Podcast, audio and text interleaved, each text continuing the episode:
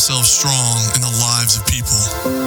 He has always done so through those who will give themselves fully and completely to him. Before giving the Ten Commandments, Moses commanded the people to consecrate themselves. Standing on the edge of the Jordan River, Joshua told the people to consecrate themselves fully to God, for he would do wonders among them. Jesus calls us to love him not with part, but with all our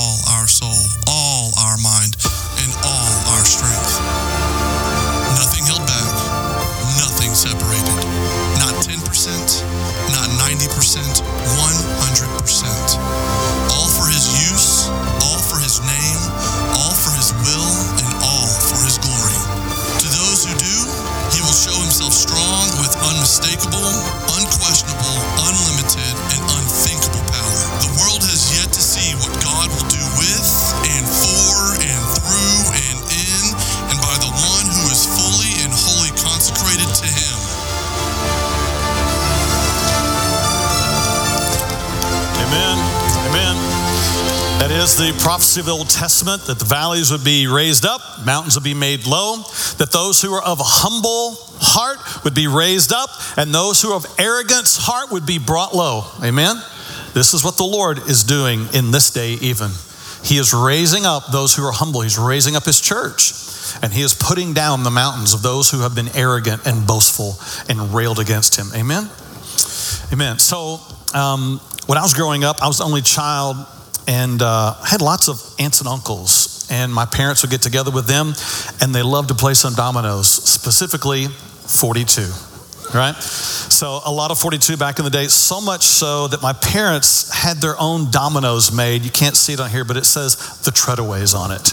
Right? So, my dad was very happy to walk into a house with his own dominoes that said the Treadaways on it because nobody else in the family had that. Right? So, they played some 42 and you know i i never really got 42 i, I know it my dad was really good my mom was too they're both very good at it but if there was dominoes in the house this is what i did with them right this is what i thought they were for and I, I learned to play just some basic dominoes. I remember playing, um, some people call it moon or shoot the moon, right? I remember um, my mom and dad trying to teach Heather and I some 42, and uh, it just didn't click for me for some reason. But this did. This made a lot of sense to me. And so I would, I'd stack them up, and we didn't have too many sets of dominoes, so it never was a very long line. But I enjoyed, you know, playing with some dominoes. This was my version of playing dominoes. And when you set them up like this, the purpose is to knock them down, right? And it started with just just one. All you do is hit one. And so I love to watch some YouTube videos today of you know people who set up thousands, tens of thousands of them, and they you know they knock one and it goes and it goes uphill and it goes downhill and it and it spells out these you know massive words, big pictures, whatever. But it all starts with the one, and you knock the one down, and then they all start falling, and then the glory of the moment is when they all fall down, right? And then the, the it's revealed, ta-da! And so um, I was thinking what it would be like if and I experienced this along the way. Sometimes I didn't space them out right, and you would start, and then it would just like, and it would just, that was it. It didn't finish all the way through. And I thought, yeah, it'd be interesting if, if a domino had its own will. Let's say this one right here said, okay, oh, I bumped it. Let me start over. Let me start over again. Yeah, that one's still standing. How about that? Interesting. So let's say they were all here and they're doing their thing and they're all lined up. But let's say, I'm gonna go back to this guy. Let's say he said, I don't wanna fall, I don't wanna move. And you started, dude, do your part. If he had his own will, though, even though he was pressured, even though the move was there, even though it was time for him to fall, if he chose not to, the rest of the glory could not be experienced because he chose not to move. Christian life is similar. You and I have a moment where God begins a work in us. We are born again, and He begins to transform us. He begins to change who we are, and we begin to change the way we think. We begin to change the way we behave, and things about us begin to change our perspective, our relationships. If we're an adult, it begins to change our marriage. It begins to change how we parent. It begins to change how we view life, the habits we have had or pick up or put down. But God is interested in a continuous movement. He doesn't save you just to save you, He saves you to begin a work in you until you are conformed to the very image of Christ. And that process takes place all the way to either your death or rapture. And watch this it continues in heaven. And so the process is important. And the same way we began, we are to continue humble and willing to do whatever He asks. Baptism is a beginning point, it's a place of obedience to God before others. And then our prayer for Harper, as any other believer, is that that now becomes the rhythm of life. God, whatever you want to do, I am willing to do it, even if it is different than what I have known, different than what I have experienced, or even different than what I might want. But I make the choice to obey. But if along the way we reach a place where we say, nah, I'm not going to do that, whatever that is, is different for each person a place where we either passively just say, eh, or we purposefully put our foot down and say, not doing it, not yielding that part, not giving over that place, then we become stale. Then we become stuck in our faith. And so often we can reach places, and I've, I've experienced this, where all of a sudden life doesn't have the same passion that it once to, did. All of a sudden, my faith is not as vibrant as it once was. All of a sudden, I don't sense the closeness that I once knew. All of a sudden, my relationships begin to just become blah, mundane. And then the conflict starts. And then I'm looking for ways to deal with what I'm going through. Often, what happens is we get to a stuck spot, a stale spot, because there was a moment that God said to us, The next step of obedience I have for you is this. And we said, No, like that domino. We said, I'm not going to allow any more movement. It's not that God didn't want to move, it's that you and I chose in that moment to not move. But we know that obedience is what God uses in us to transform us to be like Jesus and use us for greater purposes. Noah chose to obey God against the odds and the reason of the day. And as a result, his family was saved. Moses obeyed God and went back to rescue God's people. And as a result, a nation was saved. Jesus obeyed. And as a result, you and I have a way for salvation. Peter obeyed and preached the gospel in the book of Acts. And as a result, the Holy Spirit came and the church was born and thousands were saved because of someone who said, I will no longer let my passive or purposeful disobedience keep me stuck. I don't want to be the reason that no more movement happens in my life. Amen? Today, our, our message is called Abandon Before Freedom. If you want to experience true freedom in your life, it comes with abandon, with real surrender to make Jesus Lord of the all in your life. Not just the beginning point, not just one year in, but wherever you are and forever you are. Amen. So, turning your Bibles today to Matthew 16, let me show you uh, the week, this week's devotional readings. If you want to take a picture of these on screen, they'll also be on our app, they'll be on social media as well. I hope you're enjoying following along um, in the Bible with messages or with devotions related to the message.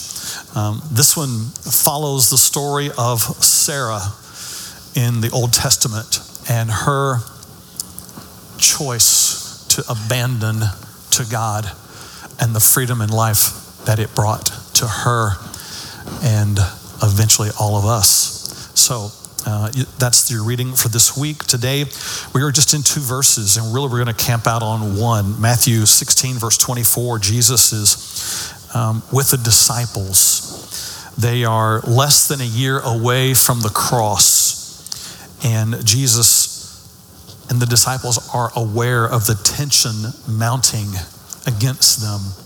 So much so that uh, Jesus uh, the disciples, Who do men say that I am? And they have the discussion back and forth. And Peter says, You are the Christ, the Son of the living God. And Jesus says, Upon this rock, this confession, I will build my church, and the gates of hell will not prevail against it. And Jesus is intensifying the call here because what he says next is what's necessary for anyone who comes after him. But note this what he is about to say he is saying to his disciples who are already following him. Okay? Matthew 16, verse 24, it says, Then Jesus said to his disciples, if anyone desires to come after me, let him deny himself and take up his cross and follow me. Now, the disciples are going to have a hard time putting all this together because they know what the cross is. They know it is the mode for death, they know it is the mode of punishment. And so, they're wrestling with what this means because Jesus is saying, if you're going to follow me, then you're going to have to live a lifestyle of denying yourself and you're going to have to take up your own death to yourself and follow me in that. Now, this stands in stark contradiction to our culture today, who says, Deny myself. That's who I am. I am my urges and appetites, and whatever funky thing I feel, that's me. Hello? And they act on that. And so Jesus comes with this radical message that says, no, if you want to experience real life, if you want to know real life. You're going to have to begin at the place of denying yourself. So it's important for us as Christians that we don't get caught up in the cultural model today that says, listen to your urges, follow your heart, and do what you want to do. No, that is counter to everything that Jesus said. He says, if you're going to come after me, you're going to have to learn to deny yourself. You're going to have to recognize your will and His will and choose His will even when it means putting to death your will. Amen? So, verse 25 is really where we're going to stand today for just a minute. Then Jesus says, For whoever desires to save his life will lose it. But whoever loses his life for my sake will find it. A few things here. Um, Jesus says, For whoever. That's good news. This is not just for those who have lived perfectly or come from rich riches or who come from popularity or royal breed. Whoever, whoever would come. He says, Here's the thing whoever it is, whoever among you desires to save his life. That's the next phrase I want us to look at here. Desires to save his life. Whoever is in this place where they say, you know, my real purpose, my real direction, my real desire is to save my life. Now, this word here for save is interesting and it plays into what we need to really understand today.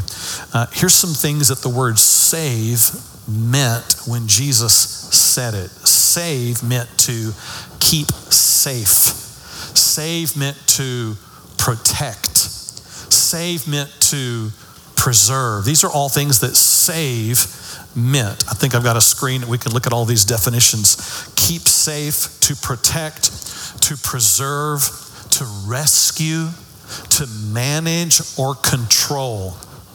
So Jesus was saying, whoever wants to think of their life themselves and say, I want to keep my life safe. I want to keep it comfortable. I want to keep it easy. I want to protect it. I want to draw the boundaries. I want to preserve it. I want to keep myself from trouble. I want to manage it. I want to control it. He says, if that is your approach to life, you're actually going to have some trouble. You're going to lose your life. Save, though. If you want to protect and control your life, this was really the deception of the serpent in the garden. Hey, you can't really trust God. Why don't you just control your own life, was in essence what the serpent was saying. And so today, he offers that same whisper Hey, don't you want to really just control the narrative that other people see about your life? Don't you want to just keep it all safe? Because we all want to do that, right? There's a part of us that says, Hey, I really want to control how people see me. I want to, I want to, I want to look good before other people. And Jesus says, if you live to save yourself, to control your own life, you'll end up losing it. If you're trying to always control your emotions so that no one ever sees you weep or be sad or struggle, you're actually going to lose on the deal. But boy, it's a wrestling point, isn't it? To say, well, I, don't, I don't want anyone to see me cry. Why? What's the worst thing that's going to happen if someone sees you shed a tear well, I might, I might lose control and just start being a blubbering mess.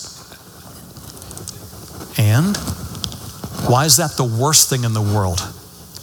Why isn't that a greater demonstration of the power of God to change our heart? Amen?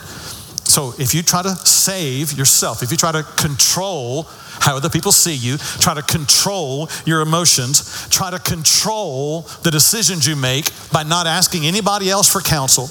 You try to control your reputation, always have to prove yourself, always have to point out all the things you do well and the bad things everybody else does. If you're always trying to control the narrative by anytime something bad happens, you blame someone else because you can't afford to look bad on the deal. Hello. It comes with humility, acknowledging you messed up sometimes even in front of other people. Stop controlling the narrative. Stop trying to control even bad things from happening. Man, this just goes all over 21st century American living. I got to control my life. I got to control the story. I Got to control the narrative. I got to control myself so that no bad thing happens. Well, what if God wants to give you a purpose for your life that may actually involve some trouble, but it actually involves a greater glory of Him in your life? If you're always trying to control the narrative and control the story and save yourself, you're going to miss out on what God actually has for you. I'm trying to control my relationships, so I keep them all surface level. I keep them all real safe because I don't want to I don't want others to see who I really am, how I really am. I'm trying to control things. I'm trying to control everybody else as well. I want to control them and what they're doing. I want to point out what they're doing wrong because I really like to save myself, to control myself. I want to keep my faith extremely private because I don't want people to see what I'm going through. Hello. It is in your humility that God gives greater grace and He pours out His glory. If nobody ever cracks and says, Here's where I need Jesus in my life then there's no glory in the room. There's no glory by a bunch of statues standing in a room saying nothing about the glory of God. Amen. If you want to, if you're just going to keep on saving your life, you're going to keep on controlling the story, if you're going to keep on just rescuing yourself, you're going to keep on playing it cool in front of everybody else, you will end up losing your life. You will lose the glory of God working in your life. You will lose out on what God has for you. Here's what the word lose means in this situation it means to reach the end, to render useless, to fail to obtain, to be without, to know defeat, to miss out. If you keep trying to just control the story, control the, neg- the narrative, and let no one see what God is doing in your life, that no one ever see you vulnerable, that no one ever see you humble, you will be the one who will miss out. Life will be like this domino line. You will say, no. And it'll stop right there. You'll reach the end. Oh, life will keep moving, but it will be empty and mundane and sad and boring and lifeless and passionless. You will lose. You will fail to obtain what God really had for you. You'll be without. You'll actually know defeat in your life. You'll wonder why you're not having any victory over temptation in your life. You'll wonder why your relationships are all upside down. You'll wonder why you have no peace when you put your head on your pillow at night. It's because you have tried to live to save yourself. This is real for Christians as much as it is the lost. Because remember, Jesus was talking here to who? The disciples. If you try to save your life, you'll lose, you'll lose it. But God said, or Jesus said here in this, this verse, but whoever loses his life for my sake, hmm, here's the hope. But whoever reaches a place and says, I can't do this anymore. I tried to control it. I tried to manage it. I tried to keep it safe. I tried to not let anybody in. I tried to keep away from other people. I tried to not let anybody see me sweat. I tried to not let anybody see me vulnerable, see me cry, see me broken, see me worship,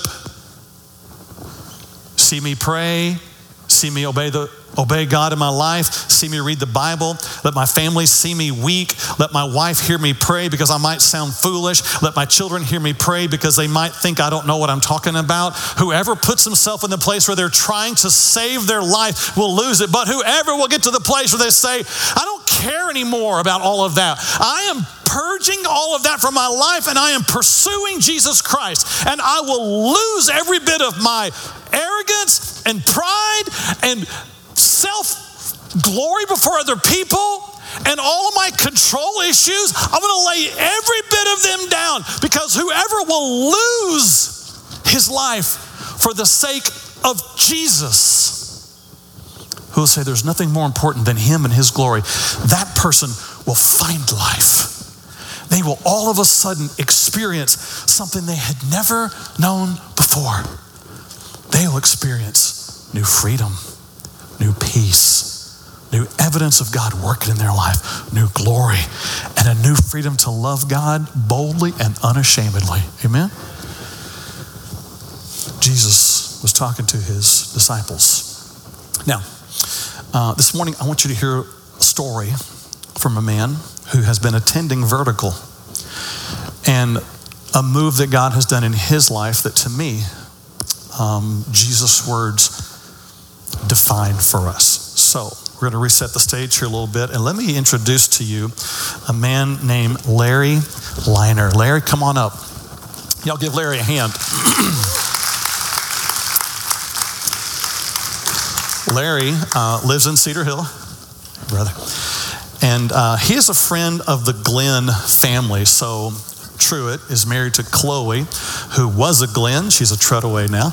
And um, so uh, Larry's a longtime friend and neighbor of the Glenn family. So Larry's been attending here some. So uh, we're going to listen to a thread that moves through Larry's life that brings us to this point today. So Larry, let's let's give a little context here. Um, where did you go to high school, and when did you graduate? I was a Grand Prairie Gopher. I always thought that was a weak-looking mascot. But uh, I graduated in 1970. 1970, so you can all do a little bit of math. You know, that's a safe way around asking someone's age, right? Ask when they graduated high school. So you can do a little do a little math. I'm sure you're not afraid to tell your age. No, it, it rhymes with when I graduated in 1970, and I'm 70. Okay, there you go.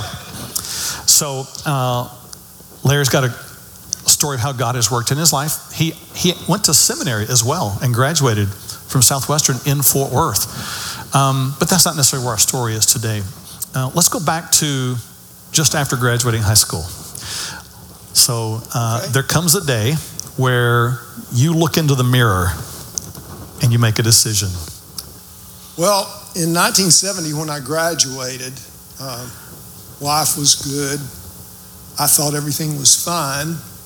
Uh, my freshman year in high school, I was playing basketball out in West Texas at a junior college. And uh, I looked in the mirror one day and went, hmm, my hair is looking thinner. And that was a shock to me. I was 18 years old, and I did not want to be an 18 year old bald person. So I was already starting to think in 1970, my first couple of, probably the first month or two of college, I was already starting to think, I'm going bald and I'm going to have to do something about this. Yeah. So at that age, 18 or so, you make a decision. I did, and you know, the words you put up uh,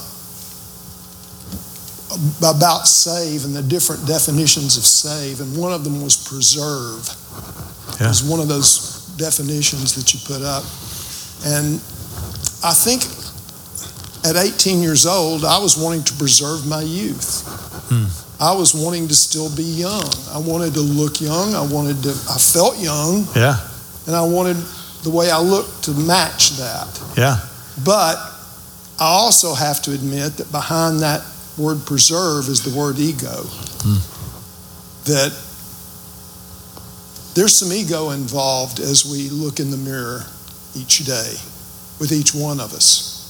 And we want to shape what we see. Yeah. So what do you do?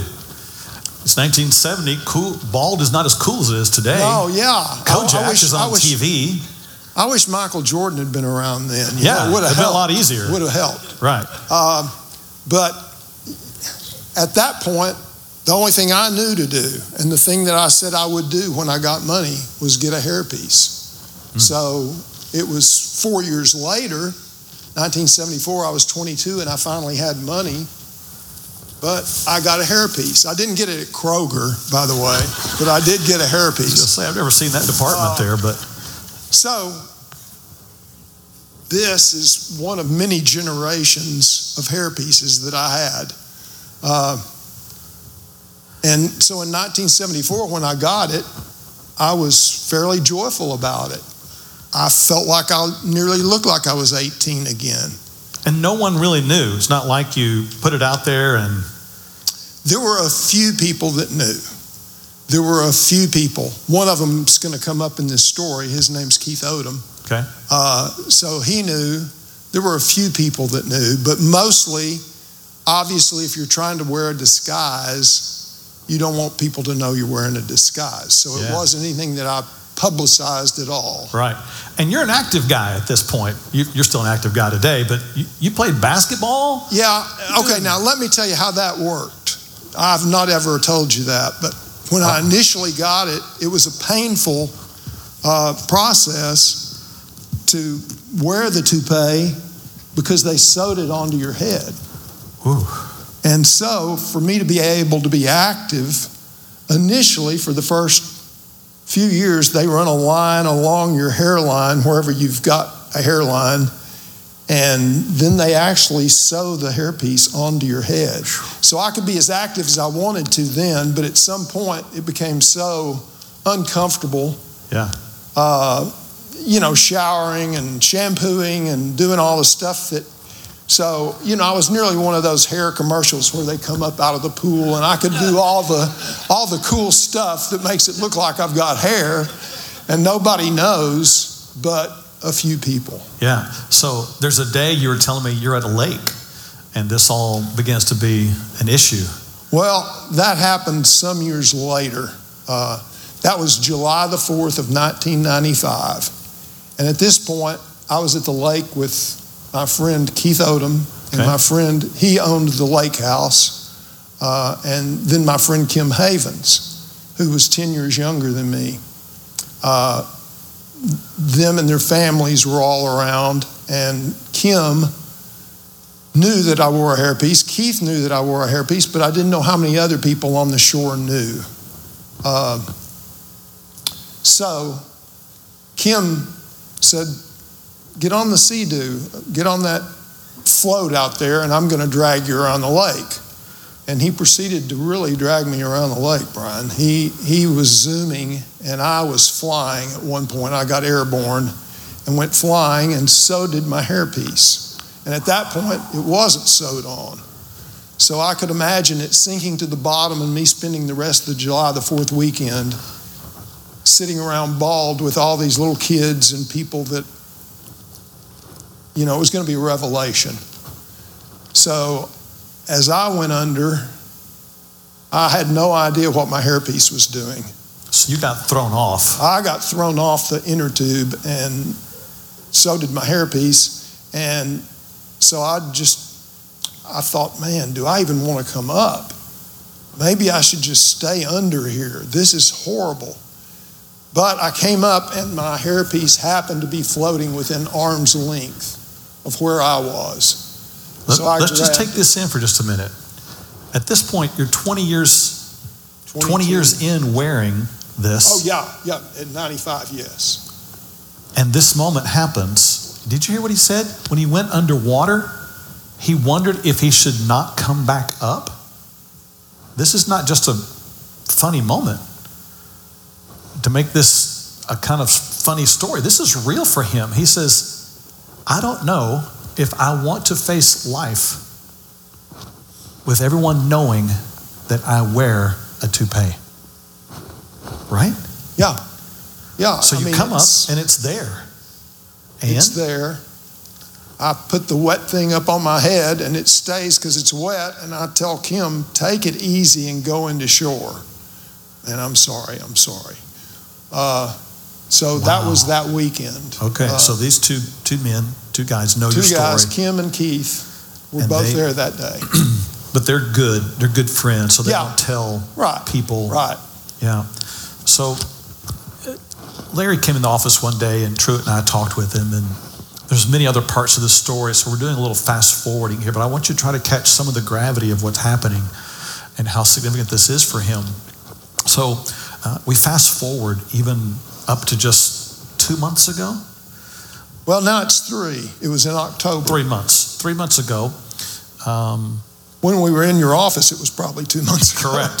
so just just to know, when I met Larry, and all the time I've known Larry, he's still wearing the hairpiece. When I meet him some Initial. a year ago or whatever Yeah. it was, um, and so three months ago, you're outside. I'm outside. I'm up in a tree, uh, a ladder, on a ladder up in a tree. My feet are maybe six or seven feet off the ground, and I'm cutting limbs out of a cedar tree. I get about eight limbs cut, and I'm on the ninth limb, and when it gives way, something happens. I still don't know exactly what, if it was just the saw falling out of my hand, me but ultimately I'm falling too. Uh, so I fall and hit the ground and kind of lay there taking inventory, moving ankles, moving legs, moving things, and seeing if things still work. And everything still worked till I started trying to get up. Mm. And when I started trying to get up, I felt like one of those fake wrestlers trying to get up, and he really can, but he's just pretending he can't. And I felt that way. I was just, you know, I was all over the place. I was like a puppet. And, uh, but finally I got to my feet and it seemed like everything was okay. I worked for five or six more hours out in the yard that day. Wow. But I didn't realize that something was going on in my head. Yeah. So the Glens live next door, and they're kind of keeping an eye on Larry, and they start to recognize some behavior that eh, is concerning, right? And so you end up through some, well, their assistance to try to get you to the hospital. You go to the hospital. Yeah. You didn't want to? Finally. Yeah. He goes, and you go in, and what do they say? I don't know what they say. I'm told what they say because at this point I'm pretty out of it. Okay. I really am pretty out of it. Uh, they say that's what happens. Your faculties just continue to decrease and decline till you're you don't even really know what's going on around you. So you So must have that's hit where your I head. was. Well, it was something. It was it was just called a slow brain bleed, and so for two months, the fluid is building up. All the blood is building up and pushing my brain over uh, to one side of my head, and I don't realize it's happening. It's very gradual. It's very very gradual, and so yeah, Connie finally gets me to go, and they immediately do a CT scan that I don't remember any of this stuff. I don't remember about the last two or three days before I went into the hospital. Hmm. I have no real memory of stuff. But they immediately saw the problem and the next day did a six hour brain operation. So these are scars, Yeah. and they have improved. They've improved even more than I want them to because I found out what a valuable witness tool they were. Once I got out of the hospital, people immediately wanted to ask me, What happened to you? And I go, Oh, you wouldn't believe how God has used this. It was an immediate witness tool that God gave me. And I initially, before I got out of the hospital, I was praying, God, take these scars away. Yeah, Once I got out, I was going, God, let me keep these scars. yeah. These So- are valuable. So you're in the hospital, you've got these scars, and the doctor gives you some information that's about to change some things for you. Well, I immediately knew when I saw the placement of these scars and the placement of the tape base that's on my hairpiece. This falls right on the place that you tape onto the onto the hairpiece. So I'm going, that's over. That's over for months. I'm not going to wear this thing, so the game is over. So 50, Pretending is over. 50 years of living, covering, protecting, preserving, has now come to an end.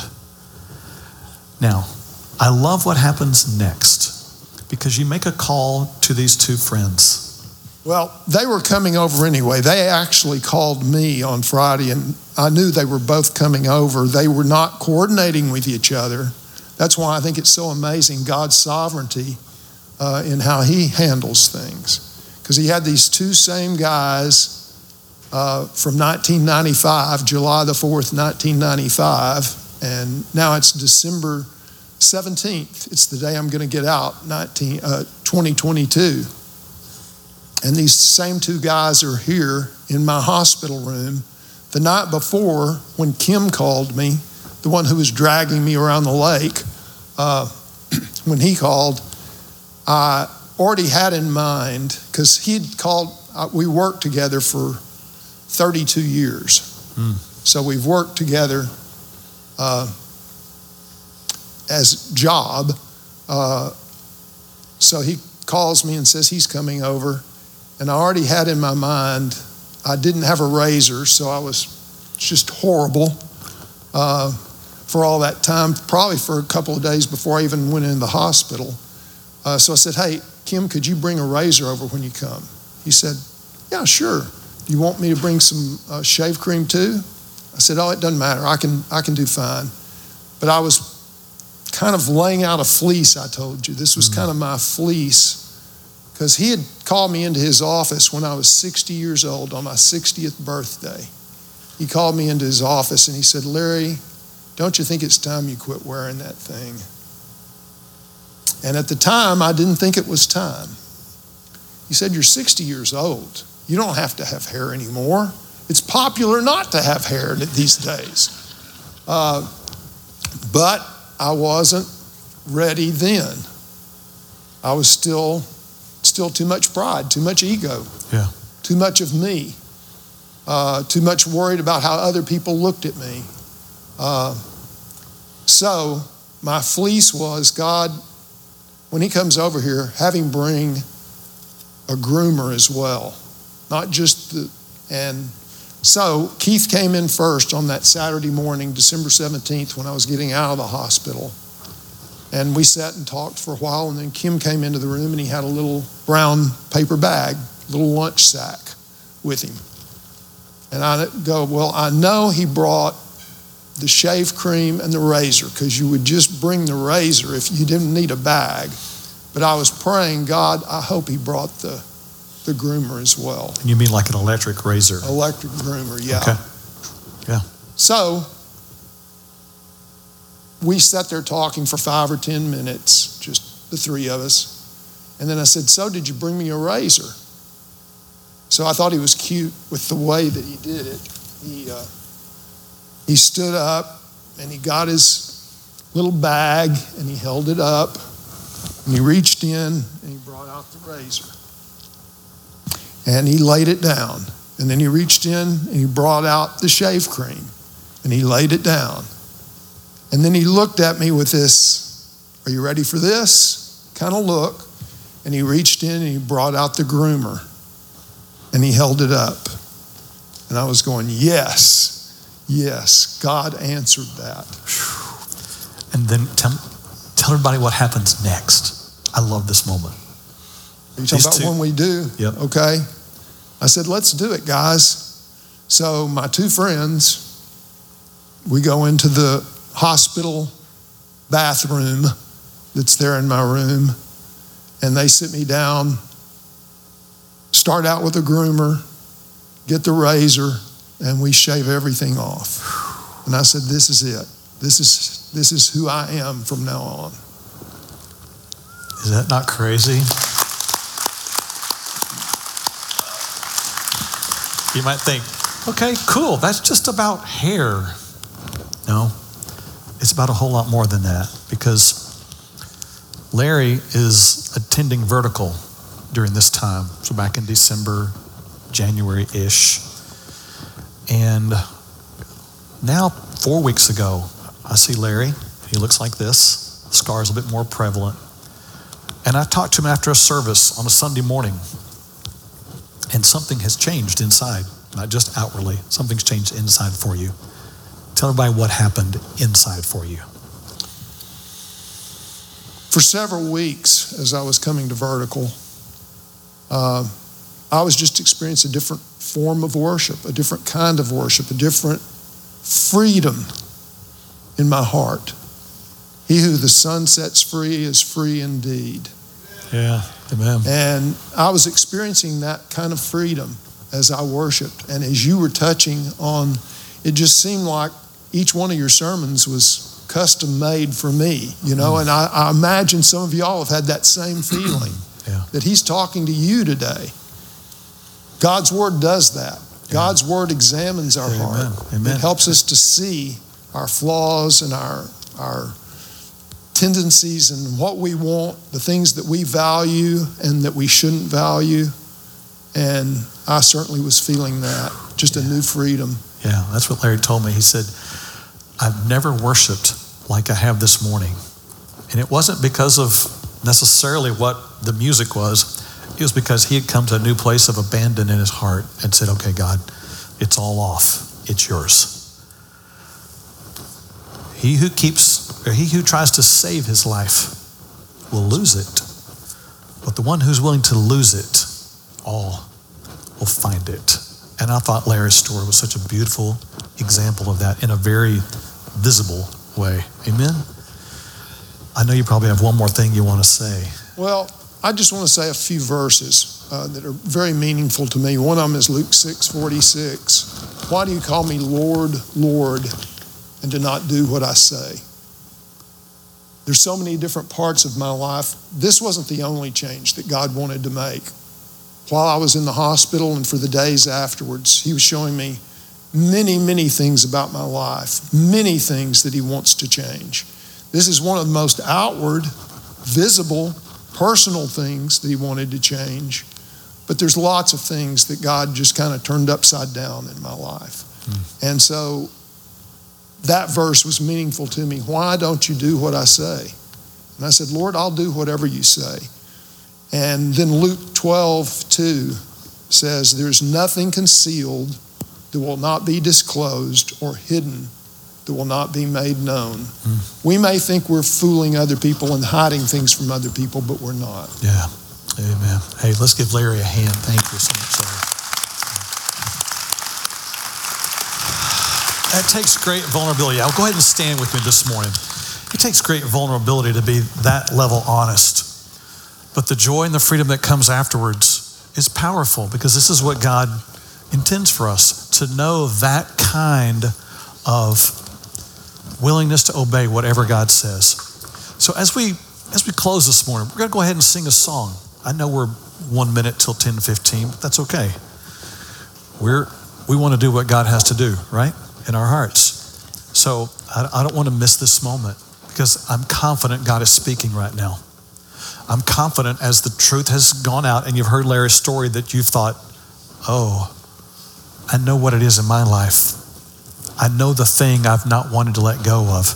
I know the thing I have tried to control. I know the thing that I've tried to keep safe and in my own hands.